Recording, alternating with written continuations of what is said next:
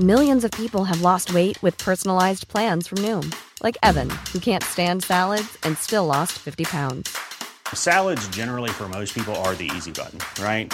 For me, that wasn't an option. I never really was a salad guy. That's just not who I am. But Noom worked for me.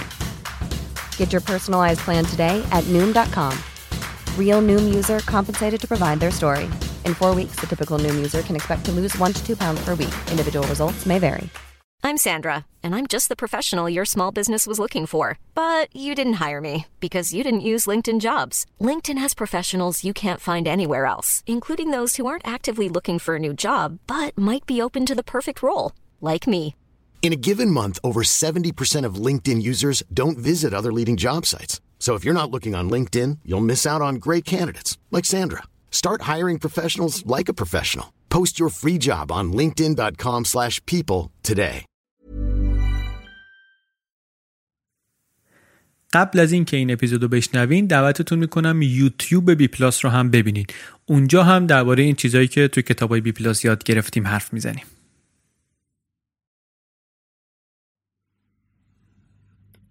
بعضیا یه جوری کار می‌کنن که غیر قابل جایگزین کردن میشن.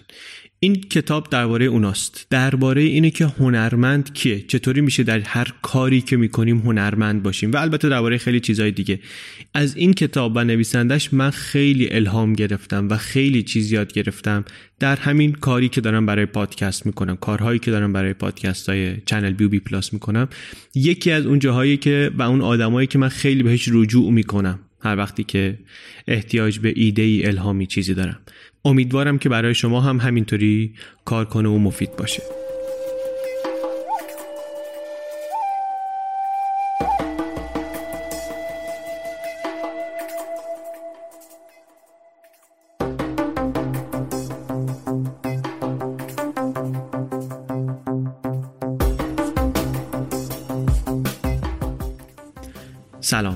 این اپیزود 25 م پادکست بی پلاسه و در شهریور 98 منتشر میشه. بی پلاس پادکستی که در هر اپیزودش من علی بندری یک کتاب غیر داستانی رو به صورت خلاصه برای شما تعریف می‌کنم. کتابی که در اپیزود 25 خلاصش رو میگیم اسمش هست Linchpin نویسندش آقای ست گودین. در marketing بازاریابی از معروفترین آدمای دنیاست. خیلی کتاب موفق نوشته بلاگ خیلی پایداری داره پادکست خیلی خوبی داره آکیمبو. لینک همه اینا رو در توضیحات شو می‌تونید ببینید. آدم پرکار و مؤثریه. بسیار من ازش یاد گرفتم و ایده گرفتم و انرژی گرفتم و می‌گیرم. امیدوارم که شما هم اگه نمیشناسینش بشناسینش و به کارتون هم بیاد حرفاش. کتاب به فارسی هم ترجمه شده نشر آموخته منتشرش کرده طرح جلدش هم شبیه همون طرح چاپ اصلیشه. فارسیش رو هم می‌تونید از صفحه از کجا بخریم در سایت ما سفارش بدید bpluspodcast.com ببینید کلا سایت رو صفحه پشتیبانی رو هم ببینید.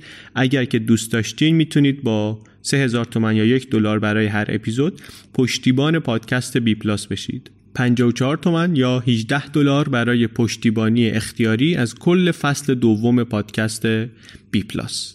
بریم بشنویم اپیزود 25 رو درباره کتاب Linchpin مهره حیاتی.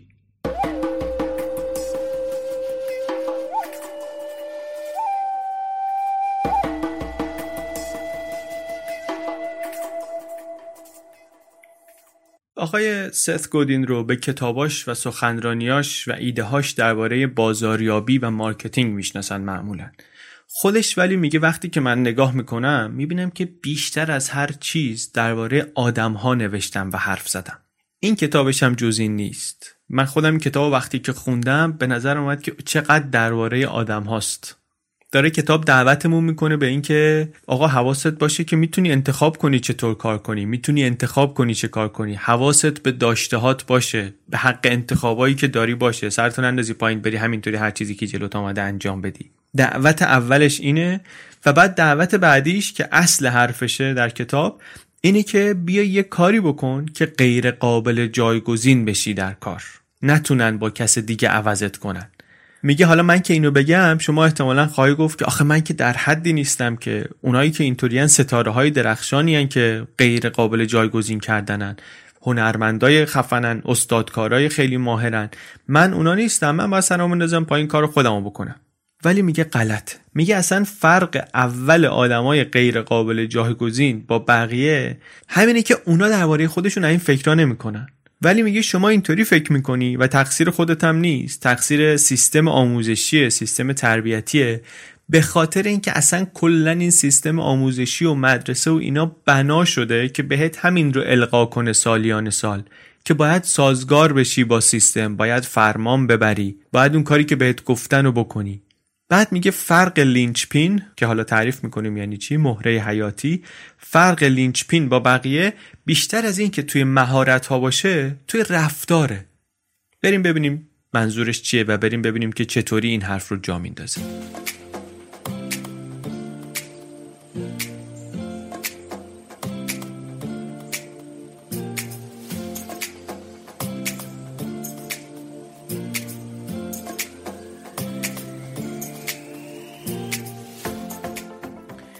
میگه که مهمترین آدم قرن بیستم می‌دونی کی بود؟ میگه به نظر من هنری فورد بود.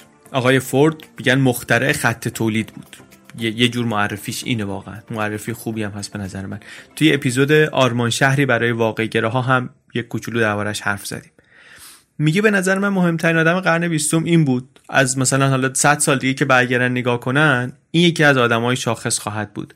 به خاطر اینکه ایشون نشونمون داد که برای اینکه یه چیز پیچیده ای تولید کنی لازم نیست نیروی کار ماهر و خیلی گرونی داشته باشی. هر محصول پیچیده ای رو میشه شکوندش به قطعات ساده که اون وقت هر آدمی با پایین ترین سطح مهارتی هم بتونه بسازدشون. بعد بتونه اینا رو یکی دیگه سرهم کنه. یک کسی که فقط کارش سرهم کردن ایناست مهارت پیچیده ای نداره اونم یه کار ساده ای داره می‌کنه داره دو تا چیزو می‌ذاره سر هم دیگه. و بعد میشه به هر کسی این مهارت ها رو یاد داد. و اینطوری شما می‌تونی در یه هفته 100 تا ماشین بسازی 100 تا اتومبیل بسازی. لازم نیست شما چند تا استادکار خیلی خفن داشته باشی که تخصصشون ساختن ماشین باشه. بعد اینا بشینن مثلا یه هفته دو هفته چند هفته روی ماشین کار کنن هر کدوم یه دونه بدن بیرون. نه. شما می‌تونی 100 تا کارگر ساده داشته باشی. هر کدوم هم فردا نیومد یکی دیگه می‌تونه بیاد جاش. همه قابل جایگزین کردنن. خروجی هم کیفیتش یه دسته و چه و چه و چه. همین آقای فورد هم هست البته که حقوق کارگر ساده رو با همین ایده با همین کار ده برابر می‌کنه. چرا؟ چون آیدات خودش از قبل اون کارگر ساده چندین برابر شده. کلا آدم مهمیه. از اونایی که واقعا من دوست دارم یه روزی قصهش رو بتونیم خوب بخونیم و خوب تعریف کنیم یه جایی. بگذریم حرف اینه که دنیا عوض شد. دنیا بعد از آقای فورد عوض شد. تجارت اصلا شد همین ساختن سیستم هایی که می‌تونن پول در بیارن. کارخونه درست شد. خط تولید درست شد. تولید انبوه درست شد. در صنعت در کشاورزی. کلید مثلا اختراع سیستم بود. سیستم ها سیستم های کارخونه ای حالا یا در شکل کارخونه یا شرکت یا هر چیزی که ورودی رو از مردم می‌گیره از نیروی کار می‌گیره و باهاش پول خلق می‌کنه پول تولید می‌کنه. قبلا که از این خبرها نبود که خودش گودین میگه که چرخ خیاطی سینگر یه ماشین پیچیده ای بود ماشینی مال 130 سال پیش دیگه. میگه این ماشین همه چیش دستساز بود. قطعه نداشت که جایگزین کنی اگه یه چیزی خراب شد. یه چیزی میشکست یا باید کل چرخ خیاطی تو عوض می‌کردی. یا باید می‌رفتی یه استادکاری پیدا می‌کردی. عین اون قطعه رو دستی برات دوباره بسازه و امیدوار باشی که این حالا بخوره به بقیه قطعه ها اصلا مفهوم این که یه چیزی به یه چیزی بخوره یه چیز پیچیده ای بود. چون قطعه ها قابل جایگزین کردن نبودن که یه پیچ این ور یه مهره از اون ور اینا معلوم نبود به هم بخورن. هر کسی یه طراحی داشت واسه اینجور چیزا.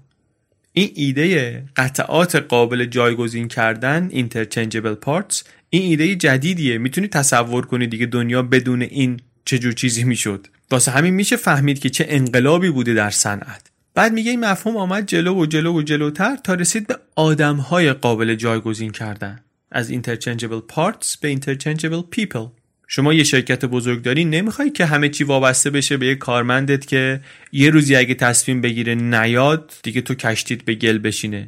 تو می‌خوای همه مهرهات قابل جایگزین باشن. این رفت فردا صبح بتونی یکی دیگر رو بذاری جاش بدون اینکه آب تو دل سیستم تکون بخوره. واسه همین هم هست که مشاغل کارخونه ای خیلی هاشون انقدر راحتن. همین که بری سر کار و یه کاری رو روزها و هفته ها و سالها تکرار کنی کافیه واقعا. کارخونه ای که میگیم واقعا منظور کارخونه ای کارمندی دیگه. ای ایده منظوره. نه اینکه کسی که صبح به صبح میره کارخونه با ماشین کار می‌کنه لزوما نه. و از اون منم نکته چیه؟ وقتی شما کارت اینطوریه خیلی سخته که بخوای درخواست افزایش حقوق کنی. چون ارزشی که داری تولید می‌کنی اونجا مشخص چقدره. بعدم به محض اینکه راه حمل و نقل باز بشه کار تو یه کارگر دیگری که در هند نشسته در چین نشسته و اونم به اندازه تو می‌تونه خوب فرمون بگیره و دستورات اجرا کنه و ده درصد تو هم حقوق نگیره انجام میده و کار از دستت قاپیده میشه و تمام شد. این قصه الان دیگه فقط برای کارگرها نیست دلال سهام کارمند آژانس مسافرتی وکیل هر کاری که میشه خلاصش کرد در یک سری دستورالعمل در دنبال کردن یک سری دستورالعمل این کاریه که خب هر کسی از هر جای دنیا می‌تونه انجامش بده. پس در معرض تهدیده یه نکته تاریخی هم هست اینجا اونم خیلی جالبه. اون موقعی که این بسات تازه فراگیر شده بود خط تولید و اینها بهرهوری و تولید کارخونه ها بعد یه مدتی چنان رفته بود بالا که نگرانی اصلی می‌دونید چی شده بود؟ مازاد تولید. همونطوری که الان هر روزنامه رو وا می‌کنی از تغییرات اقلیم و اینا دارن میگن و میگن که آقا چه گرفتاری چه مصیبتی چه فلان. اون موقع می‌گفتن با این بهرهوری بالا با این همه جنسی که داریم می‌سازیم چه کنیم؟ این همه لباس رو کی می‌خواد بپوشه؟ این همه کفشی که ما می‌تونیم تولید کنیم و کی می‌خواد بپوشه؟ ملت که این همه کفش نمی‌خرن که. در جواب این مشکل بود که سرمایهداری آمد و راه نجات رو کشف کرد و تونست یه کاری بکنه که ملت این همه بیشتر چیز میز بخرن. مغز رو میتره کنه اگه مقایسه کنی مثلا شما چند تا کفش پوشیدی در طول زندگیت پدر بزرگ چند تا پوشیده؟ پدر چند تا لباس داشته در طول عمرش بچت چند تا داره و خواهد داشت. به این یه خورده که فکر کنیم می‌بینیم که چطوری راهش رو پیدا کرده سیستم که این مازاد عظیم رو بفروشه. مازاد عظیم تولید رو بتونه بفروشه. یه کار دیگری که لازم بود انجام بشه برای اینکه این وضعیت سرپا بمونه این بود که یه کاری کنن کارگرا راضی بشن که مهره قابل جایگزین کردن باشن. حزم بشن تو سیستم. یه حرف جالبی می‌زنه میگه راه حل اساسی که پیدا کردن واسه این قصه مدرسه بود. سیستم آموزش همگانی. دو تا کارم میگه می‌کنه مدرسه. یکی اینکه از اونور هولت میده واسه خرید بیشتر. دو اینکه آدمهای مطیع آدمهای مطیع سیستم آدمهای فرمانبر آماده دستور گرفتن می‌سازه. میگه فهرست کنیم نگاه کنیم ببینیم تو مدرسه چی یاد می‌گیریم. یاد می‌گیریم وفق پیدا کنیم. یاد می‌گیریم دستورات رو دنبال کنیم. یاد می‌گیریم هر روز سر وقت بیایم. یاد می‌گیریم خوشخط باشیم. یاد می‌گیریم خوب جزوه بنویسیم. یاد می‌گیریم سر به سر معلم و مدیر مدرسه نذاریم. یاد می‌گیریم نبازیم. اینجور چیزا. حالا میگه بیایم ببینیم کدومی که از اینا کمک می‌کنن که مهره غیر قابل جایگزینی بشی. کدومشون آدمی رو تربیت می‌کنن که به درد جامعه امروز می‌خوره. واقعا. اینکه چرا مدرسه اینطوری هم مشخصه. سرمایهداری نیاز داره به نیروی کار فرمان بر. آدمی که حاضر باشه کمتر از ارزش کارش دستمزد بگیره. به خاطر اینکه همین شکافه میشه سود دیگه. تو یه کاری بکنی که واسه من 15 تومن میارزه تو 8 تومن بگیری من 7 تومن بذارم جیبم. واسه همینم واسه بالا بردن سود باید سازگاری و بهرهوری نیروی کار رو زیاد کرد. و بهترین راهش این بود که یک صنعت آموزشی برپا بشه که نیروی کار مناسب تولید کنه واسه همین صنعت. این حرفی رو که می‌زنه البته آدم الان از زبان آدمهای دانا میشنوه از زبان آدمهای نادان هم میشنوه. شارلاتانا هم من دیدم که این حرفا رو می‌زنن. یه مقدارم کلیشه شده این حرف. اینکه اونی که لازمه تو مدرسه یاد بگیری رو بهت یاد نمیدن و اینا باید توانایی حل مسئله یاد گرفت. ولی حرف غلطی نیست. باید نگاه کنی ببینی که طرف اینو داره میگه بخواد کجا ببرتت دیگه. ایشون میگه که اون چیزی که توی مدرسه باید یاد گرفت توانایی حل مسائل جذابه و توانایی رهبری. اینا رو مدرسه بهت یاد نمیده عموما. بعد میای وسط زندگی و وسط کار و اینا هی با این سوال مواجه میشی که خب حالا چیکار کنم؟ حالا چیکار کنم و بهت مدرسه یاد نداده. حالا چیکار کنم و گوگل هم بهت یاد نمیده. برعکس بقیه چیزایی که تو مدرسه یاد گرفتی و گوگل بهت یاد میده که بلندترین قله جهان چیه و پر آبترین رودخونه چیه و دانشی که تو مدرسه یاد می‌گیریم الان ببینیم که چقدرش رو گوگل می‌تونه بهت بده. سریعتر و دقیقتر. و اون وقت اون چیزی رو که لازم داری نگاه می‌کنیم ببینی که کسی هم نیست بتونه بهت بده. پرت نشیم از حرف. حرف چی بود؟ اینکه مدرسه داره نیروی کار تربیت می‌کنه برای همون سیستم کارخونه ای نیروی کار قابل جایگزینی. اینی که وقتی اثر تورم رو روی حقوق اعمال کنی صحبت آمریکا البته. می‌بینی که حداقل حقوق چند ده هست که عملا ثابت مونده. حداقل حقوق چیه؟ حداقل حقوق کی می‌گیره؟ همون قابل جایگزین ترین نیروی کار. کسی که انقدر قابل جایگزین حقوقش اصلا زیاد نمیشه هیچ وقت. حالا ایشون چی میگه؟ آقای ستکودین میگه که میشه یک نیروی کار جدیدی بود. میگه همین ما همین مایی که یک زمانی شکارچی بودیم یک زمانی بعدا کشاورز بودیم بعد اومدیم توی شهر کارگر شدیم. الان ما باید و می‌تونیم یه چیز جدیدی بشیم. چی بشیم؟ هنرمند بشیم. آرتیست بشیم. هنرمند رو هم به اون معنایی که اول تو ذهن میاد نمیگه. حالا باز می‌کنیم که چیه. میگه هنرمند کسیه که یه کار انسانی می‌کنه. یه کاری می‌کنه که وصل میشه به آدمهای دیگه. یه کاری می‌کنه که غیر قابل پیش بینیه یه کاری می‌کنه که رو آدمهای دیگه اثر می‌گذاره. عوضشون می‌کنه. شما می‌تونی نقاش باشی هنرمند باشی. می‌تونی منشی باشی هنرمند باشی. هنر اینجا اینه که اون دندونه چرخ دندهه نباشی. اون دستور بگیره که بهش میگن این کارو بکن اون کارو بکنه نباشی.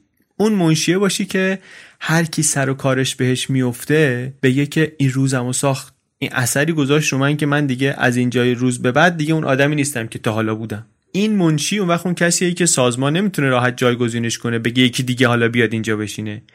این میشه اون باریستایی که روح میریزه توی کارش انرژی میریزه توی کارش. لازمم نداره مدیرش قدم به قدم بهش بگه که چیکار کنه. خودش میره دنبال حل مسئله. یه جوری هم این کارو می‌کنه که اسم در می‌کنه اصلا به خاطرش. اون هنرمندی که این ویژگی ها رو داره به قول آقای ستکودین این دیگه دنده چرخ دنده نیست. مهره غیر قابل جایگزین کردنه. مهره حیاتیه. حالا می‌رسیم اینجا به تعریف لینچ پین دیدین واسه اینکه یک محوری به چرخه یه مهره یه پینی هست که ردش می‌کنن ته محور از توی سوراخی ردش می‌کنن. مکانیکا گاهی بهش میگن سگ دست میگه ما باید سگ دست بشیم تو این بازار مهره حیاتی بشیم تو این بازار. اون وقت کارفرما باید خیلی دیگه نادون باشه که از دستمون بده. لینچ پین اون کسیه که وقتی دنبال کار میگرده میرن دنبال شرکت ها واسه همین هم این Linchpin ا بهترین کارا رو می‌گیرن بهترین حقوقا رو می‌گیرن. سادش کنیم. خودش میگه اگه من می‌تونم بنویسم که شما شرح کارت چیه و چه باید بکنی یعنی اینکه من به راحتی می‌تونم یکی رو پیدا کنم که همین کار رو بکنه ارزون تر از تو. الان نتونم فردا می‌تونم. فردا نتونم سال دیگه می‌تونم. اگر که کارت رو میشه اینطوری توضیح داد و نوشت و قدم به قدم امروز از دستش ندی فردا از دستش. حالا فرقم نمی‌کنه. شما می‌خوای کارگر ساندویچ فروشی باش می‌خوای رادیولوژیست باش. اصل حرف برای جفتش یکیه. اساسی نگاه کنی تاریخی نگاه کنی همینطوری هم هست که دنیا دو دسته شد دیگه. یه دسته مالکین شدن یه دسته کارگرا شدن. میگه مارکس و آدام اسمیت جفتشون همین تصویر رو دیدن. حالا هر کدوم پیام خودشون رو درآوردن ازش. ولی جفتشون همین رو دیدن. فهمیدن داره این سمتی میره. مارکس گفتش که آقا این سیستم خطرناکه ها. این باعث بدبختی میشه ها. راست هم می‌گفت درست دیده بود آیندهش رو. از اونور آدم اسمیت هم اومد همین سیستم رو دید. گفت آقا این سیستم خیلی چیز خوبی ازش در میاد. اگر مالک باشی خیلی چیز خوبی از این سیستم در میاد. اونم درست می‌گفت. اونم درست دیده بود. حالا ببخشید دیگه زیادی ساده سازی کردیم در حد فهم خودمون. ولی حرف اینه حرف اینه که دو تیکه شد دنیا. مالکین و کارگرا. بسته به اینکه کجا وایساده باشی واقعا سرنوشتت معلوم شد تا حد زیادی. ولی الان چی؟ آقای سدکودین میگه خبر خوب اینه که الان شرایط عوض شده. الان هر کسی می‌تونه هر دو باشه. چرا؟ چه اتفاقی افتاده؟ اینترنت اتفاق افتاده.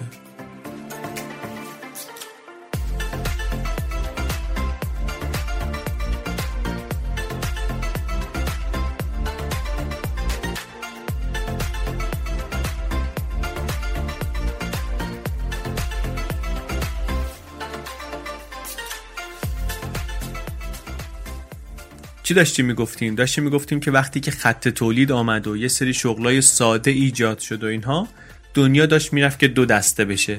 اول خط مالکین و کارگرها. آدمای باهوشی هم بودن دیدن یا ترسوندنمون یا نوید دادن که چه اتفاقای خوبی می‌تونه بیفته اگه اون طرف خط باشی. ولی آقای گودین داشت میگفتش که شرایط الان عوض شده چون که اینترنت آمده. شما فکر کن در یک شهر کوچکی در ایران نشستی و لوگو طراحی می‌کنی. چی جلوی شما رو گرفته که نتونی لوگو طراحی کنی برای یک شرکتی در آفریقای جنوبی؟ واقعا هیچی. اینترنت به شما دسترسی میده به همه مشتری ها در همه جهان. طراحی می‌کنی طرحتو میفرستی چین ارزون می‌سازی میاری سایت خودتو میاری بالا میفروشی. الان دیگه هر کسی می‌تونه هم مالک باشه هم کارگر باشه. لینچپین چنین آدمیه. لینچپین هنرمندیه که متوجه شده که شرایط دنیا عوض شده. اینترنت داره وصلش می‌کنه به بیشمار منابع یاد گرفتن و تمرین کردن و ارائه دادن و وقتی که می‌بینه اینطوریه میره تو دل کار. لینچپین آدمیه که متوجه میشه که دوران معمولی بودن دیگه تمام شده. یعنی خطرناک دیگه معمولی بودن. چون معمولی که باشی محکومی به سقوط. به خاطر اینکه اینترنت دسترسی ها رو راحت کرده. چرا من باید معلم انگلیسی معمولی داشته باشم وقتی می‌تونم آنلاین بهترین معلم انگلیسی رو بگیرم؟ چرا من باید به یه طراح معمولی سفارش کار بدم وقتی که دسترسی دارم به بهترین طراح؟ یعنی اینترنت خطرناک که از این نظر برای معمولی بودن و از اون فوق العاده است برای فوق العاده بودن. چون شما اگه طرح خیلی خوبی باشی می‌تونی به همه دنیا ارائه کنی سرویس تو. می‌خوای چیزی دستساز بسازی می‌خوای فیلم بسازی فیلم کوتاه می‌سازی می‌ذاری واقعا دسترسی داری به همه دنیا. رادیوی شخصی درست می‌کنی دسترسی داری به مخاطب در سرتاسر سر دنیا. هیچکی نمی‌تونه بهت بگه نه. این گوی و این میدان. ناشره قبول نکرد فلانی جنساتو نخرید این رادیو نپذیرفتید اون شبکه قبولت نکرد. مهم نیست. باز دیگه عرصه بازه. ترسا رو شما باید بذاری کنار بهانه ها رو بذاری کنار بری تو دل کار. منتها واسه اینکه بتونی اینطوری فکر کنی باید از ذهنیت تبعیت و تابعیت و پیروی و اینا بیای بیرون. و این کار راحتی نیست. از جمله به خاطر اینکه مدرسه اینو فرو کرده تو ذهن ما. چون یادمون داده مدرسه که سازگار بشیم با سیستم. مدرسه جایی نبوده که خلاقیتمون رو رشد بده. واسه سوال کردن بیشتر تربیتمون نکرده. واسه همین از بچه مدرسه هر چی بپرسی می‌تونه چیزی رو که یاد گرفته بهت بگه. امتحان کنین بپرسین از یک دانش آموز مدرسه. اگه خیلی بچه زرنگی باشه همون چیزی رو که تحویلش دادن تحویل شما میده. گاهی وقتا صدای معلمه رو می‌تونی بشنوی توی جمله های دانش آموز. جملات کتاب رو می‌تونی بخونی وقتی داره تحویلت میده. یه مقدار ناراحت کننده است واقعا. من اینو امتحان کردم با بچه هایی که مثلا مدرسه میرن دبستان راهنمایی. سوال می‌کنی جواب بهت میدن. جواب که دارن بهت میدن تو می‌تونی کلمه های کتاب رو بخونی. قشنگ رد داره میشه از توشون انگار. صدای معلمه کلمه های کتاب. اگه این کارو کردین و اینو مشاهده کردین یادتون بیاد که این سیستم مدرسه است. این سیستمیه که ساخته شده که کارگر بسازه واسه اون کارخونه. مصرف کننده بسازه واسه اون مازاد تولید محصولات کارخونه. کار خودش رو هم داره خوب انجام میده. مسئله اینه که دنیا عوض شده. به زودی دیگه دنیا دنیایی خواهد بود که این چیزایی که تو مدرسه یاد می‌گیری اصلا به دردت نمی‌خوره. پس مشخصه که ما اگه که نیروی کار هستیم اگر آدمی هستیم که دنبال کار این ور ور هستیم باید لینچ پین باشیم. چه واسه خودمون کار می‌کنیم چه واسه شرکتی یا کس دیگری کار می‌کنیم. این از این. حالا از اون طرف میگه اگر شما ساب کار هستی خودت کسب و کاری هم داری بازم میگه شما به لینچ پین ها نیاز داری. ممکنه که اول بترسی یه خورده بگی که اگه اینطوری بشه من وابسته میشم به یه نفر این بره من بدبخت میشم. ولی در دراز مدت به نفعته.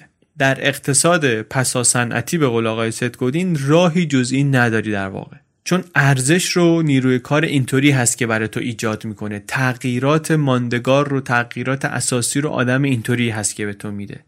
اگر که کارمندی که خب مشخصه واقعا باید و می‌تونی که لینچپین بشی. اگر بشی اون وقت می‌بینی که به زحمتش هم میارزه. باید ببینی که کیو می‌خوای راضی کنی. دنبال جلب نظر کی هستی؟ منتقد بروکرات کارمند مسلک این مقرراتی که به هر حال رفتارشون این خواهد بود که تو نکنی این کارو یک صفحه دراز دم در هست میگم یکی از اونا بیاد بکنه. تو می‌خوای اینا رو راضی کنی این آدم هیچ وقت ارزش تو رو نمی‌بینه. واسه همین واقعا تقلا نباید کرد براش. ارزش شما وقتی معلوم میشه که شاخص بشی. سه تا گارسون میگه داره یه رستورانی سه تاشون هم خوبن. بعد حالا اوضاع سخت شده باید دوتا رو اخراج کنن عضوشون رو بخوان یکی رو نگه دارن. فکر می‌کنی کدوم رو نگه میدارن؟ اونی که وظایف گارسونی رو بهتر از بقیه انجام میده یا اونی که نه؟ اگه مثلا حالا گارسونه ولی اگه که کامپیوتر هم خراب بشه می‌تونه بره یه مثلا دستی به سر روی کامپیوتر بکشه. یا اگه آشپزم یه خورده گیر داشته باشه کارش حالش خوب نباشه می‌تونه بره مثلا زیر بغل آشپزرم بگیره. اونی که چند جا به درد می‌خوره اونی که مهره غیر قابل جایگزین کرده خودشو اینطوری پیچیده نیست خیلی سخت نیست آدم خودش رو غیر قابل جایگزین کنه. خیلی سخت نیست واقعا. ولی فوق العاده مهمه. میگه که یک نگاه کنین دور بر توی محیط کار ببین که چند تا از همکاراتون هستن که همش مواظبن اشتباهی نکنن. همش می‌خوان کار عالی تحویل بدن. اینم از اون چیزایی که تو مدرسه یاد گرفتین دیگه. از کلاس اول. دیکته بنویسی بی غلط. چون غلط داشته باشی 20 نمیشی. کم میشه نمرت. الان هم شما یه رزومه بیاد دستت 20 سال تجربه کاری داشته باشه بعد یه جا غلط املایی داشته باشه کدوم چشمتو می‌گیره اول؟ غلط املاییه. به خاطر اینه که ما تربیت شدیم واسه اینکه غلط ها رو ببینیم و تربیت شدیم واسه اینکه از غلط ها پرهیز کنیم. واسه همینی که این همه وقت و منابع و انرژی می‌ذاریم در جستجوی رسیدن به اون نقطه عالی و اون نقطه بینقص. و چقدر داریم هدر میدیم انرژی در این مسیر. در حالی که هنر هیچ وقت بینقص نیست. اصلا این ذهنیت عالی بودن و دنبال عالی بودن رو باید بذاریم کنار. آدم غیر قابل جایگزین مهره حیاتی لینچ پین هنرمنده آرتیسته. کارش رو کرده بستر ارائه هنرش. و هنر هیچ وقت بینقص نیست. اصلا بینقص و عالی رو بذار کنار. کار می‌کنی غلط توش هست. زیادم غلط توش هست. این باز دوباره از اون حرفایی شده که خیلی از شارلاتان الان استفاده می‌کنن. دیکته ای ننوشته غلط نداره و ما که کار می‌کنیم غلط داریم و اینا. ولی حرف باز در ذات خودش در اساس خودش حرف غلطی نیست. حرف درستیه. ترس از غلط داشتن و ترس از اینکه غلطمون رو به رومون بیارن خیلی ها رو داره باز میداره از کار کردن. و می‌دونید چقدر چیز ما داریم ازش محروم میشیم. به خاطر اینکه آدما میترسن که اگه من این پادکست رو درست کنم و غلط داشته باشم چی؟ پوستمو می‌کنن. در حالی که خب ممکنه یه غلط داشته باشی هفت چیز درستم ممکنه بگی. خب من دارم از اون هفته هم محروم میشم وقتی شما کار نمی‌کنی. تو داری از اثرگذاری اون هفت چیز دیگه هم محروم میشی وقتی که کار نمی‌کنی. یه چیز دیگری که ست کودین میگه چه توی این کتابش چه در جاهای دیگه اینه که باید کار کرد به این معنی که میگه که مثلا شما می‌خوای نویسنده بشی باید به اندازه کافی چیز بد بنویسی که یه چیز خوب بتونی بنویسی. به اندازه کافی باید کار بد بکنی که یه کار خوب از توش در بیاد. یه حرفش اینه واقعا بی نقص رو فراموش کن عالی رو فراموش کن. به اندازه کافی باید کار بد بکنی که کار خوب از توش در بیاد. یه حرف جالب دیگری که می‌زنه اینه که پشن هنر شوقی که برای اینجور چیزا داریم بیشتر از این که روی خود پروژه ها باشه رو آدم است. یعنی شما آدمی هستی که با شوق کار می‌کنی. حالا ممکنه الان کاری که داری می‌کنی این باشه که قلاب دوزی کنی فردا کاری که داری می‌کنی این باشه که سفالگری کنی پس فردا اینی که مثلا پنچری ماشین مردم رو می‌گیری سر چهار را اینطوری نیست که بگی پنچرگیری ماشین یه کاریه که عشق توشه. نه. تو یه آدمی هستی که با عشق کار می‌کنی حالا هر کاری که داری می‌کنی. شما اگه آدم پرشوقی باشی اگه آدم هنرمندی باشی این تو هر کاری که بکنی مشهود میشه. بعد یه چیز دیگه هم میگه درباره هنرمندا. میگه یه کار دیگری که هنرمند می‌کنه هدیه دادنه. اصلا هنر روی این ایده دادن سوار بیشتر تا ایده فروختن. خرید یه چیزیه که پولو میدی جنسو می‌گیری تمام. ولی هنر ذاتش اینطوری نیست. تو یه چیزی می‌سازی من می‌بینم در قبالش ممکنه پولی اصلا ندم به تو ولی یه ارتباطی شکل می‌گیره اینجا. ممکنه حتی امکان پذیر نباشه جبران کردن این هدیه. یک پستی از یه بلاگی می‌خونی رایگان. یه دانشی یه نکته ای رو دیدی بهت هدیه داده. اصلا دیگه هیچ وقتم فکر کنی بلاگر رو نمی‌بینی. اصلا یادت نیست کجا دیدی. چطوری می‌خوای چنین هدیه ای رو جبران کنی؟ نمیشه. خیلی وقتا نمیشه. عددی نداره واقعا. ارزش نمیشه گذاشت روش. ولی از اون ور اگه شما تولید کننده اینجور چیزا باشی و سخاوتمندانه بدیش به دیگران در دراز مدت اتفاقا ممکنه پولم در بیاری از توش. من میگم بالاتر و بهتر از پول در میاری ولی ممکنه پولم در بیاری. یه کافه رو مثال می‌زنه توی سخنرانیش میگه که تو لندن یه کافه بود. از این کارت های وفاداری هست که کافه ها سوراخ می‌کنن میگن 6 تا اینجا قهوه خوردی هر بار یه سوراخ می‌کنیم دفعه هفتم مثلا مجانی بهت میدیم. میگه این اسم 6 تا کافه رقیبش نوشته بود. میگفتش که شما برو رو هر کدوم این مغازه ها که رفتی یکی یه سوراخ واسط بزنن. بعد اینجا اومدی هفتمی رو مهمون مایی هدیه است دیگه. یه هدیه خیلی بزرگیه به رقبا. ولی اثرگذاره. ارزش می‌سازه. باز دوباره این ممکن از این حرفای شعاری به نظر بیاد. ولی من خیلی خوشم اومد. هم معنیدار بود برام هم به تجربه درستیش رو دیدم. شما چیزی ازت کم نمیشه مجانی کار کنی. پولی نگیری بابت کارت چیزی ازت کم نمیشه. مخاطبت خوشحال میشه ارزش تو بالا میره خوشحالی مصری توضیع میشه. قطعا یه چیزی به خودت برمیگرده. بیش از اونی که دادی خواهی گرفت. دست و دلبازی جوابگوترین کار اتفاقا توی اینجور چیزا. ولی چون ممکنه مردم بخندن یه خورده عجیبه. و بر همین خیلی ها نمی‌کنن این کارو. خیلی هم از ترس نمی‌کنن این کارو.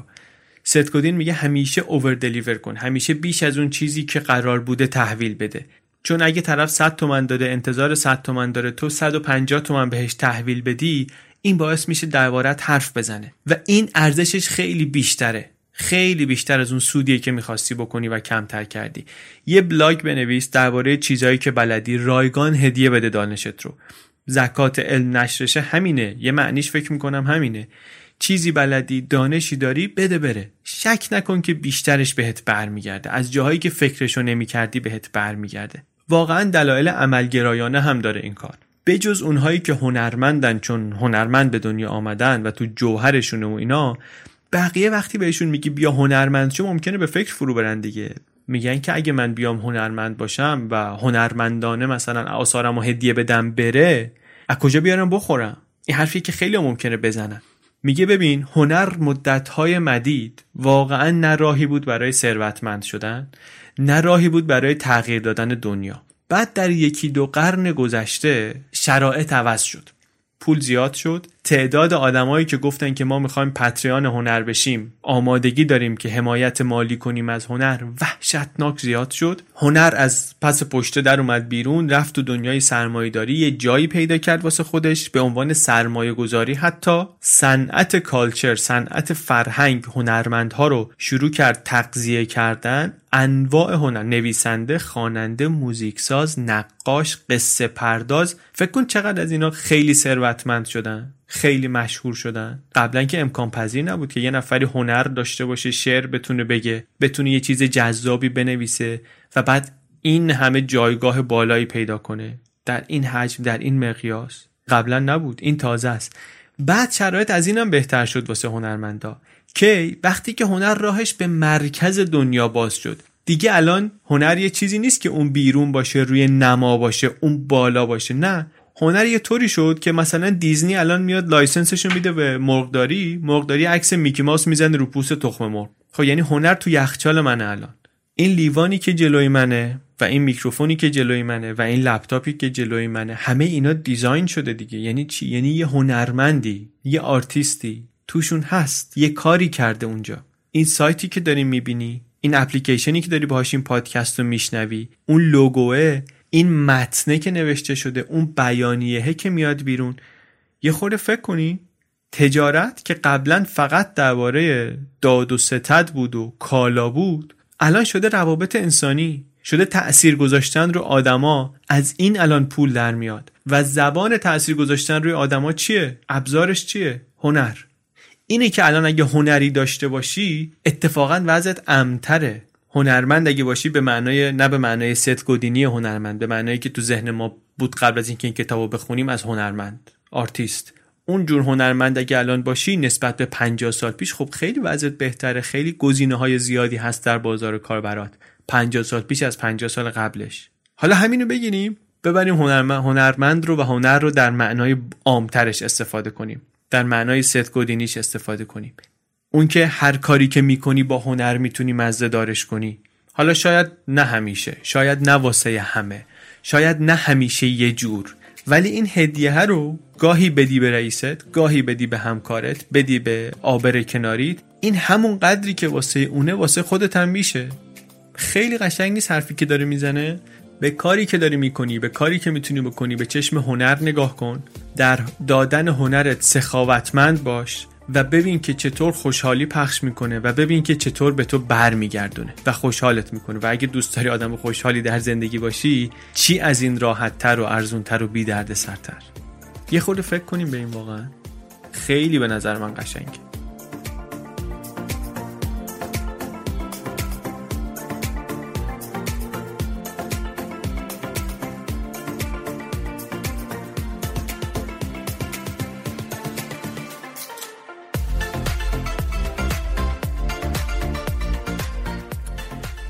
اون کسایی که حواسشون به تغییرات دنیا هست مخصوصا در اینترنت دارن می‌بینن که این هدیه دادن این دست و دلبازی در پخش کردن چقدر داره صنعت رو عوض می‌کنه. یک عکاسی که میاد همه عکساشو می‌ذاره آنلاین مجانی. یه نویسنده ای که میاد کتاب می‌نویسه مجانی می‌ذاره واسه دانلود. اینا نه فقط کار خوبی دارن می‌کنن خوشحالی دارن می‌سازن رضایت دارن درست می‌کنن واسه خودشون واسه مخاطبشون بلکه خیلی وقتا می‌بینی انتخاب اقتصادی درستی هم کردن. چون که اینطوری مخاطب پیدا می‌کنن اینطوری مشتری پیدا می‌کنن اینطوری بعدا آدما میان بهشون سفارش کار میدن. الان این هدیه دادنای با خلوص نیت خیلی وقتا برگشت اقتصادی داره. کلی مثالش رو می‌تونیم دور برمون ببینیم. ضمن اینکه واقعا هم خوشحال کننده است. هم برای دهنده هم برای گیرنده.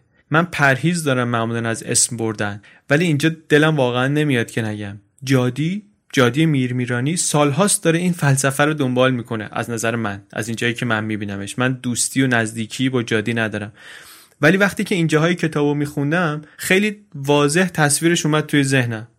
نمیگه من این زبان برنامه نویسی رو بیشتر از همه بلدم من در این زمینه بیشتر از بقیه سر در میارم. اصلا تو این فازا نیست. میگه اون چیزی رو که من بلدم به بقیه هم یاد میدم. سالها هم هست داره این کار می‌کنه. بلاگ می نویسه کتاب می نویسه این ور سخنرانی می‌کنه ویدیو ضبط می‌کنه. میشه تصور کرد که چقدر اعتبار درست کرده واسه خودش اینطوری. چقدر خودش یاد گرفته چقدر دوست درست کرده چقدر حتی کمکش کرده. این روش زندگی این فلسفه این دست و دلبازی در کارهای بهتر کردن در کارهای جالب تر کردن.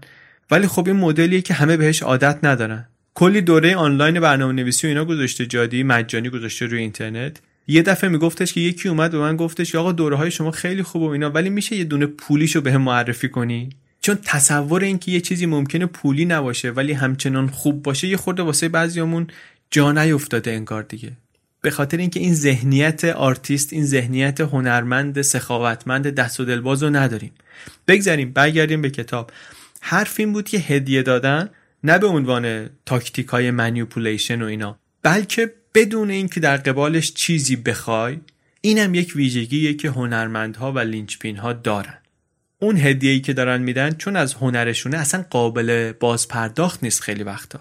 این ویدیو کوچیکا رو دیدین؟ خیلی وقتا میاد اون مهماندار هواپیمایی که همین دستورالعمل های حوصله سربر ایمنی پرواز رو هنرمندانه و با ذوق و جذاب اجرا می‌کنه مسافرها رو خوشحال می‌کنه.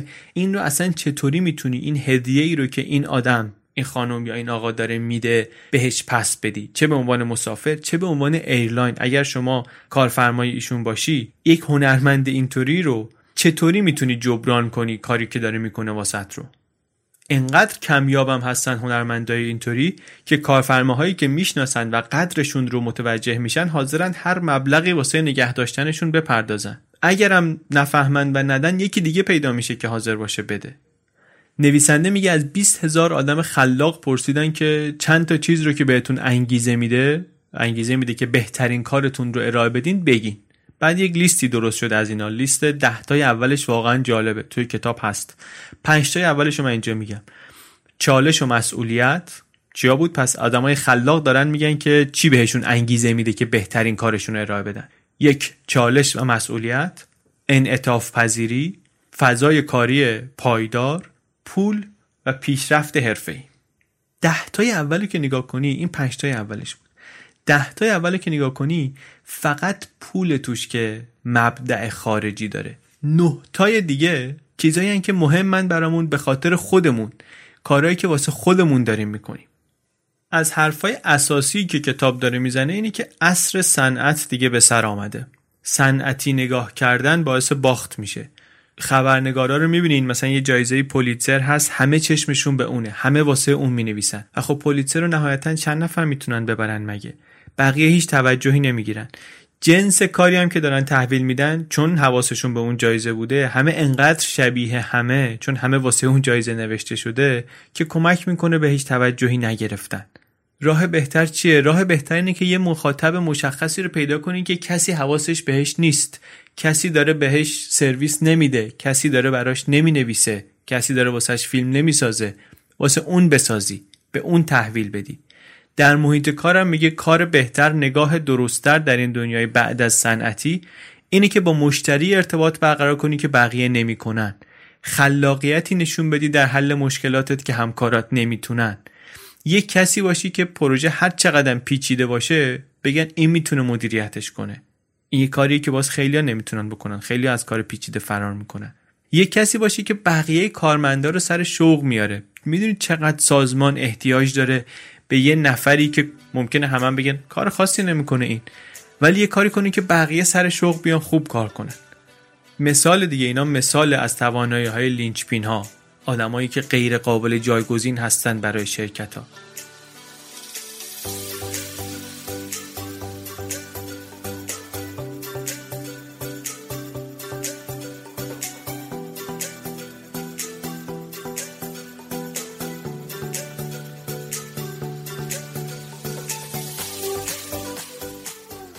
یک چیز دیگری که کتاب روش خیلی تاکید می‌کنه اینه که بتونی کار رو بفرستی بره. بتونی اصطلاحا شیپ کنی بتونی بدی بیرون ارسال کنی سر وقت. از یک کس دیگری قرض می‌گیره این ایده رو ولی جالبه. میگه وقتی شرکت ها دارن یه نرم افزاری می‌سازن اولش معمولا خیلی خوب پیش میره. دو نفر سه نفر دارن کار می‌کنن روش محصول داره تون تون کاملتر میشه سر و شکل می‌گیره. بعد کم کم سر و شکل که می‌گیره نظر دادن روش راحت میشه. آدمای بیشتری کم کم میان توی جلسه ها حالا دیگه نزدیکتر به launch که میشه یا انتشار که میشه مدیر عامل هم می‌خواد بیاد نظر بده روی interface حالا حقوقی هم میاد وسط. میگه thrashing اون آخرای کار انقدر زیاد میشه که پروژه رو به تاخیر میندازه. راهش چیه؟ راهش اینه که بگی آقا شما اگه نظری می‌خوای بدی فقط همین اول کار.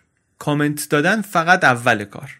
بعد سری پیش ببری. از یه جایی به بعد درا رو ببندی بگی دیگه نظر نمیپذیریم. فلان تاریخ می‌خواد بیاد بیرون. دیگه در کامنت دادن بسته شد. سخت البته و کمی هم ترسناکه اگر که آشنا باشیم با اینجور پروژه ها ولی میگه خیلی ضروریه. اینم باز یه چیزیه که من شخصا خیلی ارتباط برقرار کردم باهاش. مسئله این که شما موظف کنی خودت رو به ارسال به انتشار به فرستادن. تقریبا لحظه آخر قبل از زدن دکمه publish قبل از منتشر کردن پست وبلاگ پادکست ایمیل همه میترسن. اگه بد باشه چی؟ اگه ببازم چی؟ خیلی ها رو خیلی هنرها رو همین ترسه می‌کشه و هنرمند واقعی اونیه که به این ترسه می‌تونه غلبه کنه. از پیکاسو میگه ده تا نقاشی خیلی معروف داره که همه می‌بینن میگن عجب آرتیستی عجب هنرمندی و حواسمون نیست معمولا که هزار تا کشیده ده تاش این شده. من خودم اگه بخوام مثال بزنم مونک رو مثال می‌زنم. مونک یا مونش اونم خیلی خیلی خیلی زیاد نقاشی کشیده و خیلی نقاشی متوسط داره. چند تا از توش در اومده ما توی موزه ها این طرف و اون طرف می‌بینیم و ارتباط برقرار می‌کنیم. استثناهای تاریخ هنر رو بذاریم کنار. به جز اونا برای تولید کار خوب باید بسیار بسیار بسیار زیاد کار بد و کار متوسط کرد. بهترین ایده بهترین هنرم اگه در نیاد اگه منتشر نشه به درد کسی نمی‌خوره. لینچ بینا یه توانایی که دارن توانایی هوا کردنه. می‌تونن دکمه رو فشار بدن. بقیه میترسن اگه کار بیاد بیرون ملت کامنت بدن نقد کنن بهمون به بخندن مسخرمون کنن ببازیم. چی میشه اون وقت؟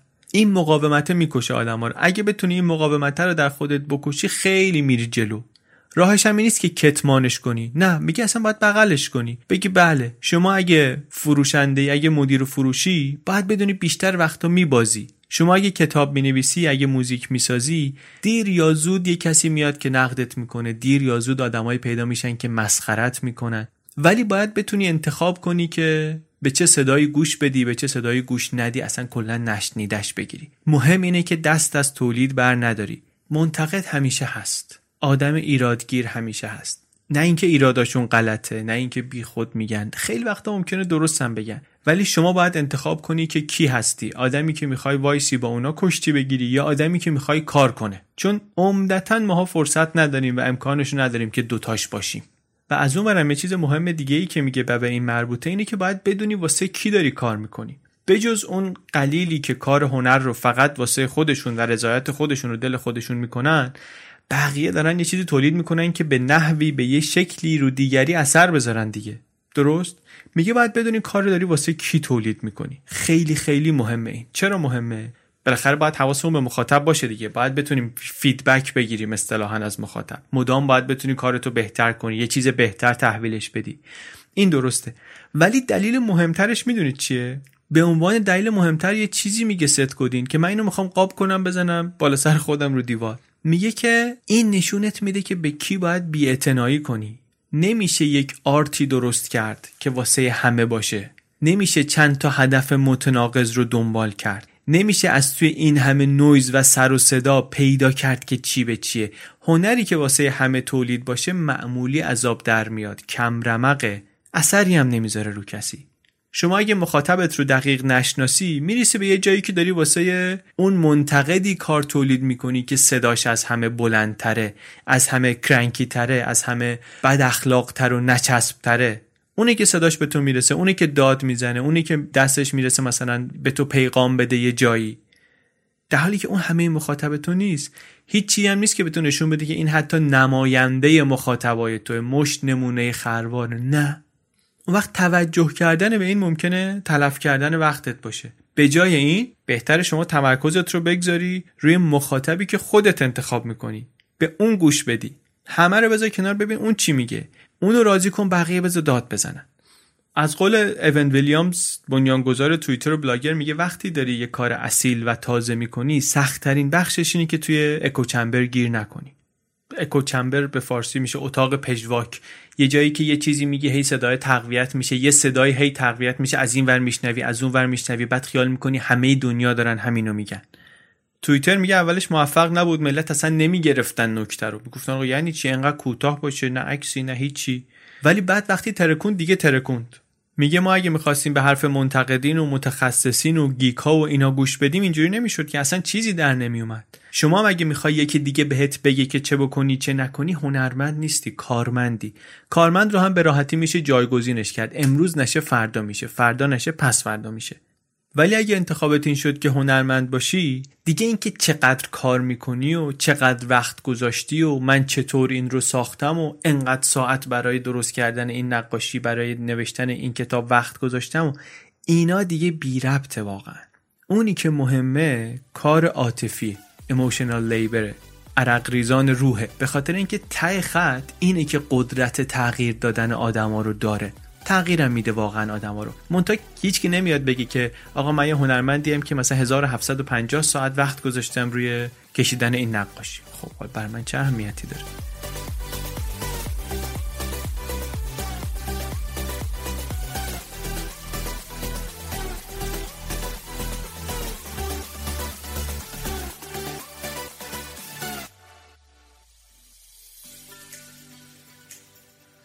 ممکنه آدم فکر کنه که وقتی اینطوری درباره آرتیستا حرف می‌زنیم و لینچ پینا حرف می‌زنیم و اینا بگه که آقا اینا به من ربطی نداره. چون که آدمایی که این کارا رو می‌کنن مهارت خاصی دارن و من ندارم. من اونطوری نیستم پس این کتاب برای من نیست. این حرفا برای من نیست. ولی حرف آقای گودین اینه که اینطور نیست. میگه اون چیزی که جلوی ما رو می‌گیره که اینطوری نباشیم مهارت نداشتنمون نیست ترسمونه.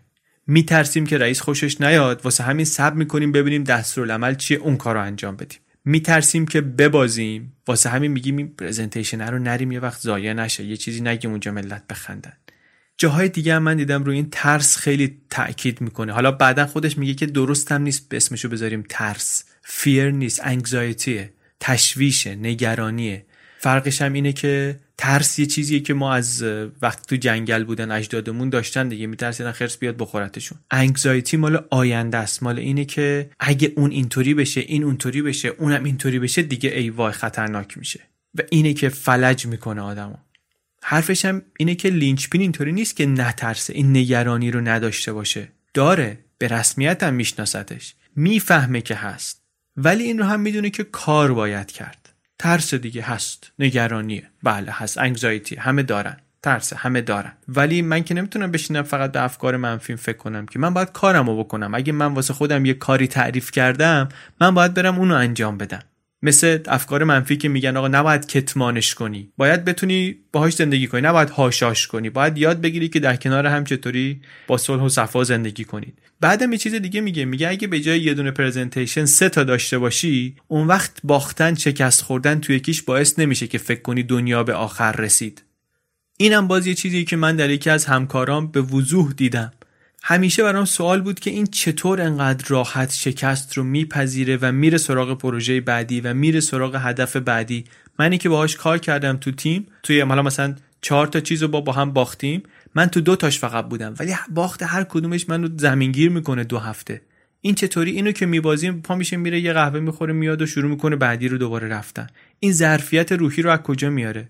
بعد رسیدم به اینجای کتاب فهمیدم چی میگه. میگه که علت این که می‌تونه تحمل کنه همینه که می‌دونه که درسته که اینو باختم ولی مسابقه بعدی همین الان شروع شد.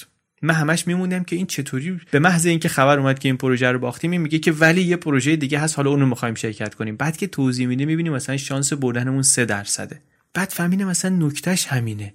انقدر مسابقه زیاد بدی انقدر زیاد بدی که دیگه وقت نداشته باشی بشینی روزه بخونی. انقدر کار زیاد کنی که فرصت نداشته باشی بشینی بگی ای بابا اینم که باختیم اینم که خراب شد اینم که نوشتیم و کسی نخرید و اینم که درست کردیم و کسی گوش نداد و نه اصلا میگه تو باید انقدر سریع کار کنی تو سریع رفته باشی سراغ بعدی دیگه عبور کرده باشی از این. تو در حال درست کردن بعدی باشی.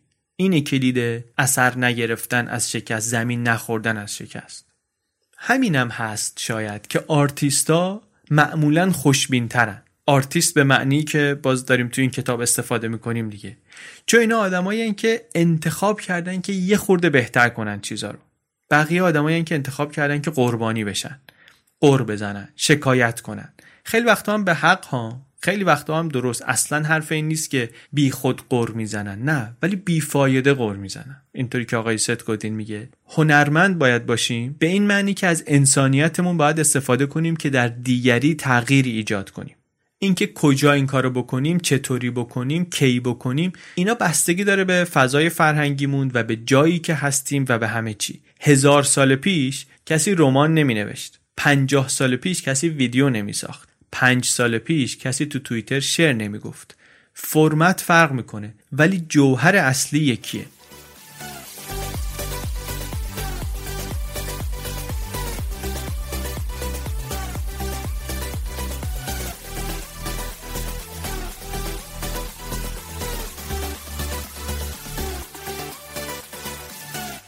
ساختار کتاب یه طوری که حرفا توش تکرار میشه. منم تو این اپیزود سعی کردم همین ساختار رو حفظ کنم. اصل حرف اینه که در دنیای امروز معمولی بودن دیگه کار نمی‌کنه. قابل جایگزین بودن دیگه جواب نمیده. باید بزنی بیرون شاخص بشی و هر چند یک راهش از داشتن مهارت‌های منحصر به فرد میگذره ولی همش این نیست. مهارت های دیگری هم هست مهارت های نرمی هم هست که یاد گرفتنشون موقعیت آدم رو غیر قابل جایگزین می‌کنه. آدم رو به قول آقای ستگودین هنرمند واقعی می‌کنه. آدمی می‌کنه که کارش رو بستر خلق هنر می‌بینه حس میریزه توش. و خب آدمی که اینطوری کار کنه همونطوری که ایشون توضیح داد در جاهای مختلف کتاب خیلی هم چاق و قشنگ می‌تونه که برداشت کنه جواب بگیره. بعد یه بخشی هم داره آخر خود کتاب. میگه که من وقتی که این چیزها رو میگم ملت میان میگن آقا دلت خوشه ها. حرفت خوبه حرفت قشنگه ولی برای من کار نمی‌کنه. بعد میگم چرا؟ مثلا هر کی یه دلیلی میاره. اومده جوابای اینا رو هم داده. جوابی که به اینجور آدما میده رو داده. چند تاشو من اینجا میگم. بقیه‌اشو رو توی خود کتاب ببینید. میگه مثلا به من میگن که من هیچ ایده خوبی ندارم. میگه که جواب این می‌دونید چیه؟ جوابش اینه که اشکالت این نیست که ایده خوب نداری. اشکالت اینه که به اندازه کافی ایده بد نداری. اگه به اندازه کافی چیز بد نوشته باشی چیز خوبا خودشون میاد اگه به اندازه کافی کار بد کرده باشی کار خوبا خودش از توش کم کم پیدا میشه.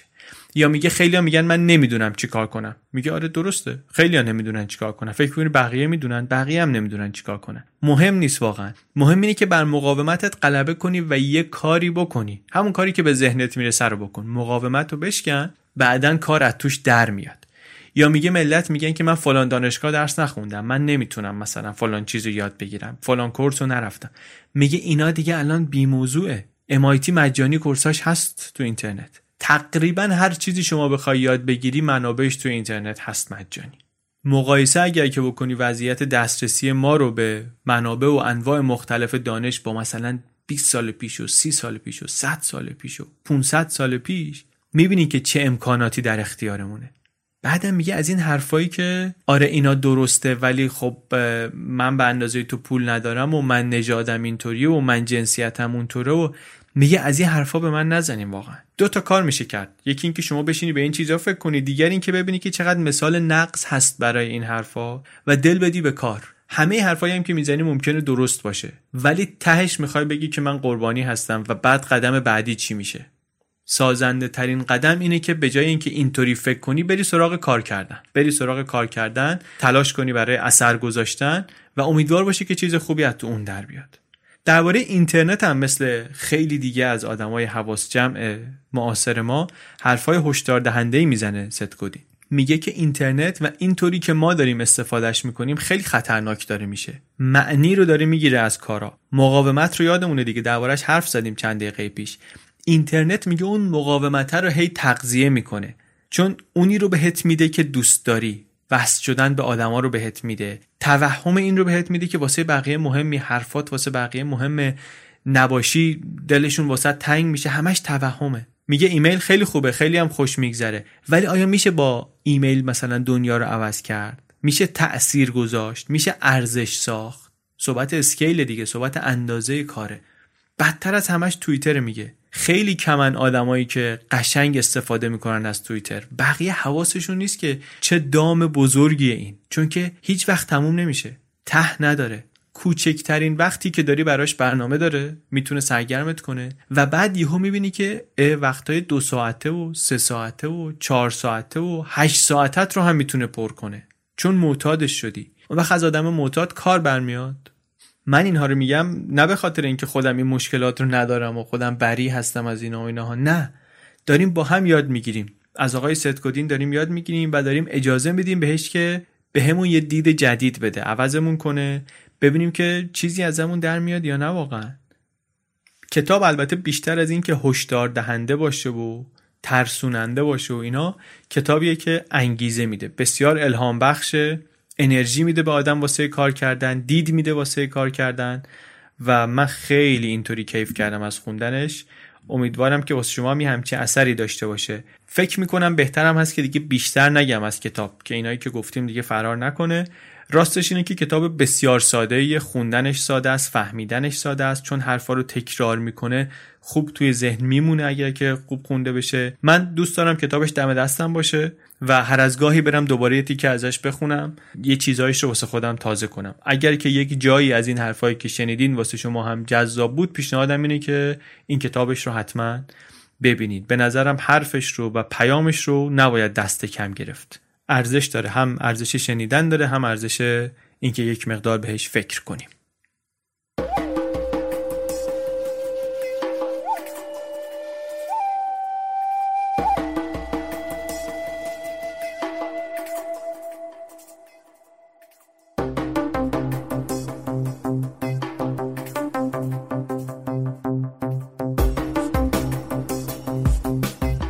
چیزی که شنیدین اپیزود 25 پادکست بی پلاس بود.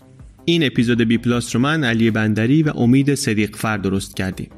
خلاصه کتاب مهره حیاتی بود linchpin به همین اسم مهره حیاتی نشر آموخته منتشرش کرده. می‌تونید با 20 درصد تخفیف از سایت نشر آموخته بخرینش. لینکش در صفحه از کجا بخریم سایت هست. این هم یک راه کمک به بی پلاسه. خریدن کتاب ها از طریق سایت ما از همکارهای ما کتاب فروشی های آنلاین کتاب فروشی هایی که معرفی کردیم توی سایت توی اینستاگرام الان توی highlight گذاشتیم که چه کتاب فروشی های همکاری می‌کنن با ما. جاهای مختلف شهر تهران فعلا هست. امیدواریم که از جاهای دیگه هم بیاد. توی سایت لینک پشتیبانی هم هست. 54 تومن یا 18 دلار برای کل فصل دوم. کاملا هم اختیاریه. هیچ اجباری اخلاقا شرعا قانونا نداره. فقط برای کسایی که پادکست رو شنیدن و دوست دارن که پشتیبان مالیش بشن. بی پلاس هم می‌دونیم دیگه جایگزین کتاب خوندن نیست. پادکست ما و سرویس های خلاصه کتابی مثل Blinkist که ما ازش خیلی استفاده کردیم و می‌کنیم لینکش هم توی سایتمون هست. اینا راهی هستن برای انتخاب کتاب و دعوتی هستن برای خوندن به کتاب و کمک می‌کنن که بفهمیم که تو این کتاب چه جور چیزی انتظارمون رو می‌کشه. این کتابو گفتم پیشنهاد من اینه که اگه خوشتون اومد بگیرین کنار دستتون داشته باشینش. از اون کتابایی که برای من اینطوریه که هر از گاهی میرم سراغش و یه چیزی ازش می‌خونم.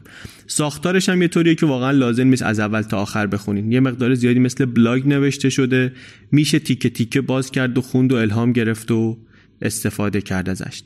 ممنون از شما که نظرسنجی شناخت مخاطب بی پلاس رو شرکت کردید. توش نتایجش رو امیدوارم که به زودی بتونیم منتشر کنیم همه ببینن. ممنون از نشر آموخته به خاطر همکاریشون و ممنون از شما که کمک می‌کنید و پادکست رو به دیگران معرفی می‌کنید. این اپیزودم از اون اپیزوداییه که به نظرم خیلی باهاش میشه پادکست رو پیشنهاد کرد به دیگران. مثل کار عمیق. اونم اینطوری بود. به درد خیلی ها می‌خوره. جوابای سوالای خیلی ها رو داره. سوالایی که بعضی وقت خودمون نمی‌دونیم که داریم. پادکست رو لطف کنید توی app ای پادکست گوش بدین و اونجا هم که گوش میرید لطفا subscribe کنید. ما یک چهارشنبه در میون خلاصه کتاب تعریف می‌کنیم. در بی پلاس پادکستی از چنل بی پادکست